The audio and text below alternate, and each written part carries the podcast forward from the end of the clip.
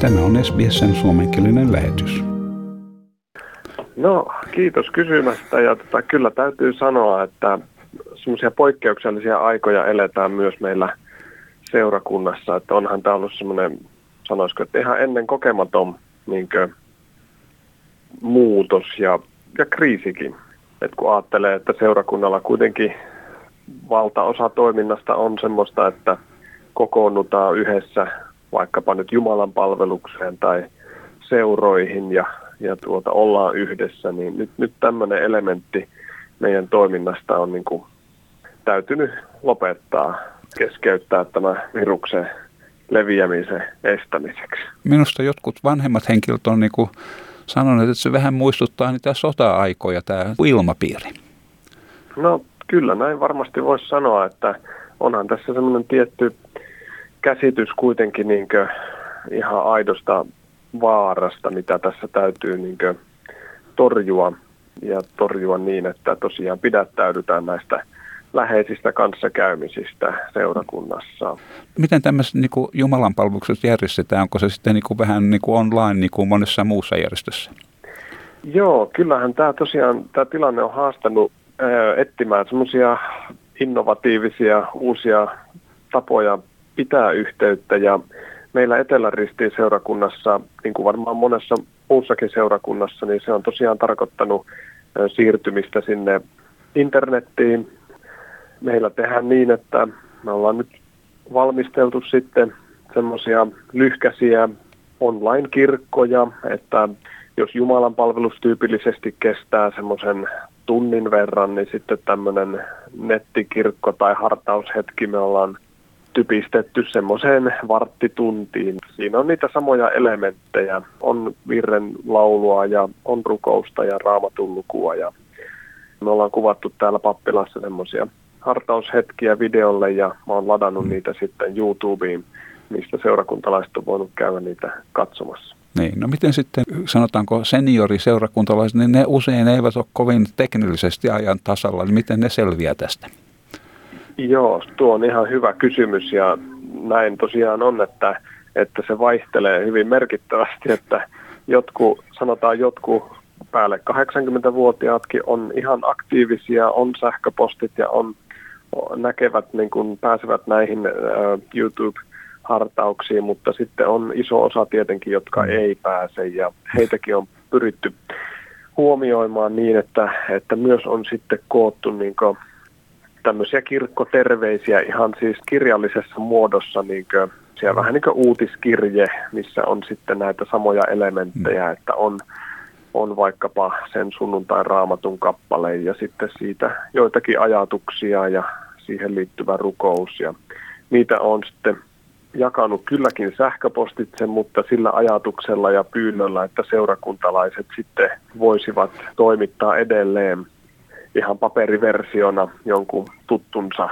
Kautta, luo, joka ei sitten pääse nettiin. Ja mm. näin on myös tapahtunut, että se on ollut kiva kuulla, että on seurakuntalaisia, jotka on sitten tulostanut tämmöisiä kirkkoterveisiä ja vienyt niitä sitten semmoisen ihmisen oven taakse, joka ei niin tietokonetta käytä. No sehän on ihan semmoinen toimivan seurakunnan merkki tuo. Joo, kyllä, kyllä. Ja tietenkin sitten toinen asia, mihin ollaan rohkaistu seurakuntalaisia, että pitää yhteyttä puhelimitse, että ihmiset kaipaa sitä yhteyttä ja mahdollisuutta keskustella toisten mm. kanssa. Ja tavallaan tämmöinen tilanne, kun ollaan suljettuna kotiin itse kukin, niin se on kyllä varmaan myös niin mahdollistanutkin sitten siihen, että, että monilla on, on enemmän aikaa ja on, on siinä mielessä mahdollisuus olla puhelimetse yhteydessä. Niin. Ja sitten kun siinä on aika monta varmaan semmoisia niin just yksin asuvia seniorioita, niin niitä on muutenkin hyvä pitää vähän silmällä, että kaikki asiat on kunnossa. Ihan totta, näin, näinhän se on.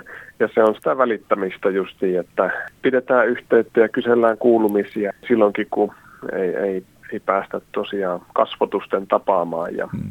Kyllä, niin kuin, jos mä ajattelen mun työtä pappina, niin tavallisestihan siinä siinä on myös nämä niin kuin kotikäynnit ihan arkipäiväisessä osassa, mutta nyt tämä tilanne on niin poikkeuksellinen, että kun ajatellaan suuri osa näistä meidän aktiiviseurakuntalaisista ikänsä puolesta kuuluu tähän koronaviruksen riskiryhmään, että he, he on tosi haavoittuvassa asemassa, niin sitten on tullut ihan pyyntöjä kerta kaikkiaan, että, että mukavaa, jos pappi noin muuten käy, mutta että nyt tällaisena aikana mielellään ei. Niin. Sitten on pietty yhteyttä muulla tavoin, niin. puhelimitse. No, ja, mm. Niin no, näillä henkilöillähän on todellinen syy olla erityisen varovaisia. Kyllä, kyllä, mm. ilman muuta. No miten tämmöiset sitten tämmöiset niin yksityisluontoiset tilaisuudet, niin lasten kastamiset ja häät ja, ja hautajaiset ja semmoiset, niin miten, miten niitä järjestetään? Kun ne on, monethan on semmoiset, että niitä ei voi siirtää. Että. Joo, se on ihan totta. Hautajaiset varmasti on sellainen asia, mitä nyt täytyy viettää ja niitä tulee niin kuin ennalta arvaamattomasti sitten. Niitä ei voi oikein suunnitella, mutta tosiaan niin niitä on toistaiseksi voitu pitää ja tietenkin niitä koskee nämä kokoontumisrajoitukset, että, että on tietty lukumäärä, paljonko siinä saa olla ihmisiä yhtä aikaa läsnä ja, ja tässä joitakin viikkoja sitten, kun toimitin hautajaiset, niin silloin se lukema oli vielä, että 15 henkeä sai olla kappelissa paikalla, mutta sen jälkeen se on sitten siitä pienentynyt se lukema, että yhä vaan vähemmän ihmisiä saa olla mm. samaan aikaan koolla. Montako henkilöä se tällä hetkellä on?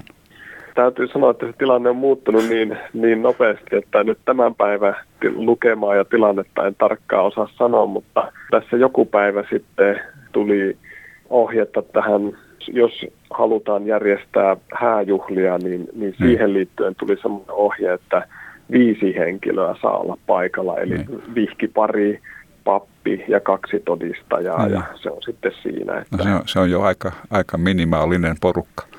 No kyllä varmasti ja, ja kyllä mä luulen, että niin kuin monen kohdalla ne hääjuhlat sitten on päätetty kenties lykätä vähän tuonnemmaksi parempaa ajankohtaa ja, ja luulen, että kastejuhla osalta niin sama asia, Joo. että lähinnä sitten se on nämä hautajaiset, joita vaan täytyy viettää silloin, kun tilanne on käsillä ja tietenkin siinä on sitten mahdollisuus myöhemmin pitää vaikka muistoseurat isommalla joukolla, kun tämä tilanne muuttuu ja, niin. ja päästään taas kokoontumaan. Niin.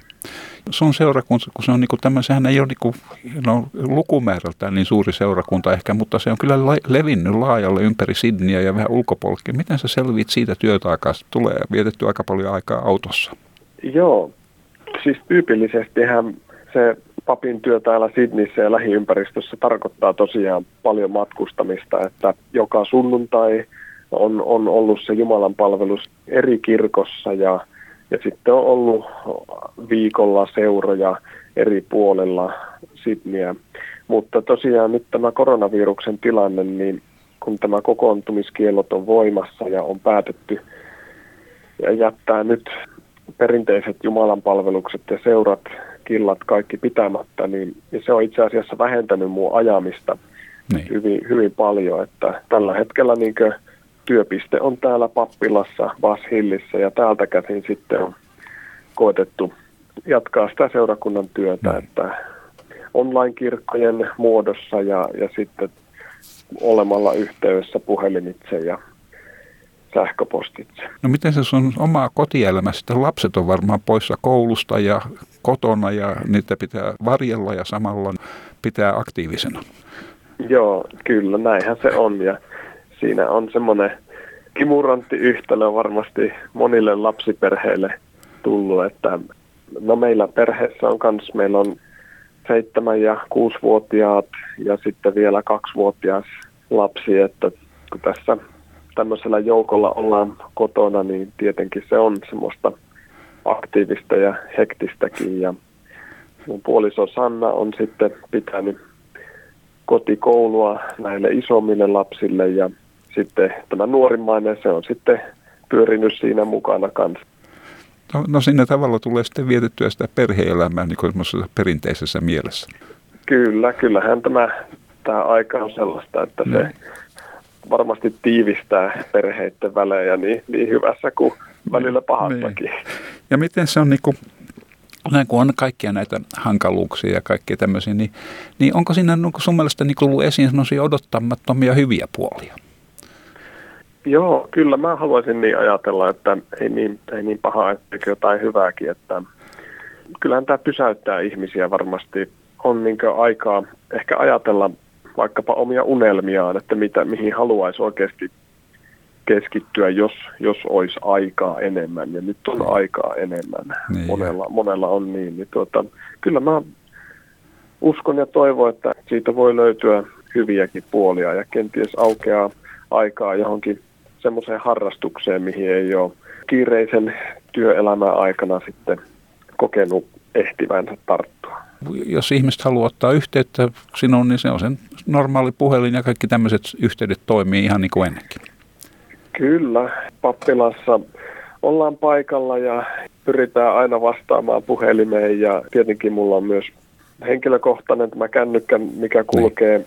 mukana ja ollaan tavoitettavissa ja, ja koetetaan tavoittaa myöskin, myöskin ihmisiä täällä alueella, että ja, ja voi ottaa yhteyttä kaikin tavoin sähköpostitse ja miksei myöskin Facebookissa. Seurakunta mm. löytyy siellä Etelän ristiin seurakunta nimellä ja, ja sielläkin voi jättää terveisiä ja yhteydenottoja ja tahon toivottaa kaikille voimia ja kärsivällisyyttä tämän poikkeuksellisen tilanteen keskellä ja myöskin luoda sellaista uskoa, että kyllä tämä vielä selätetään ja, ja uskoo, että päästään yhdessä tämä yli ja ohi.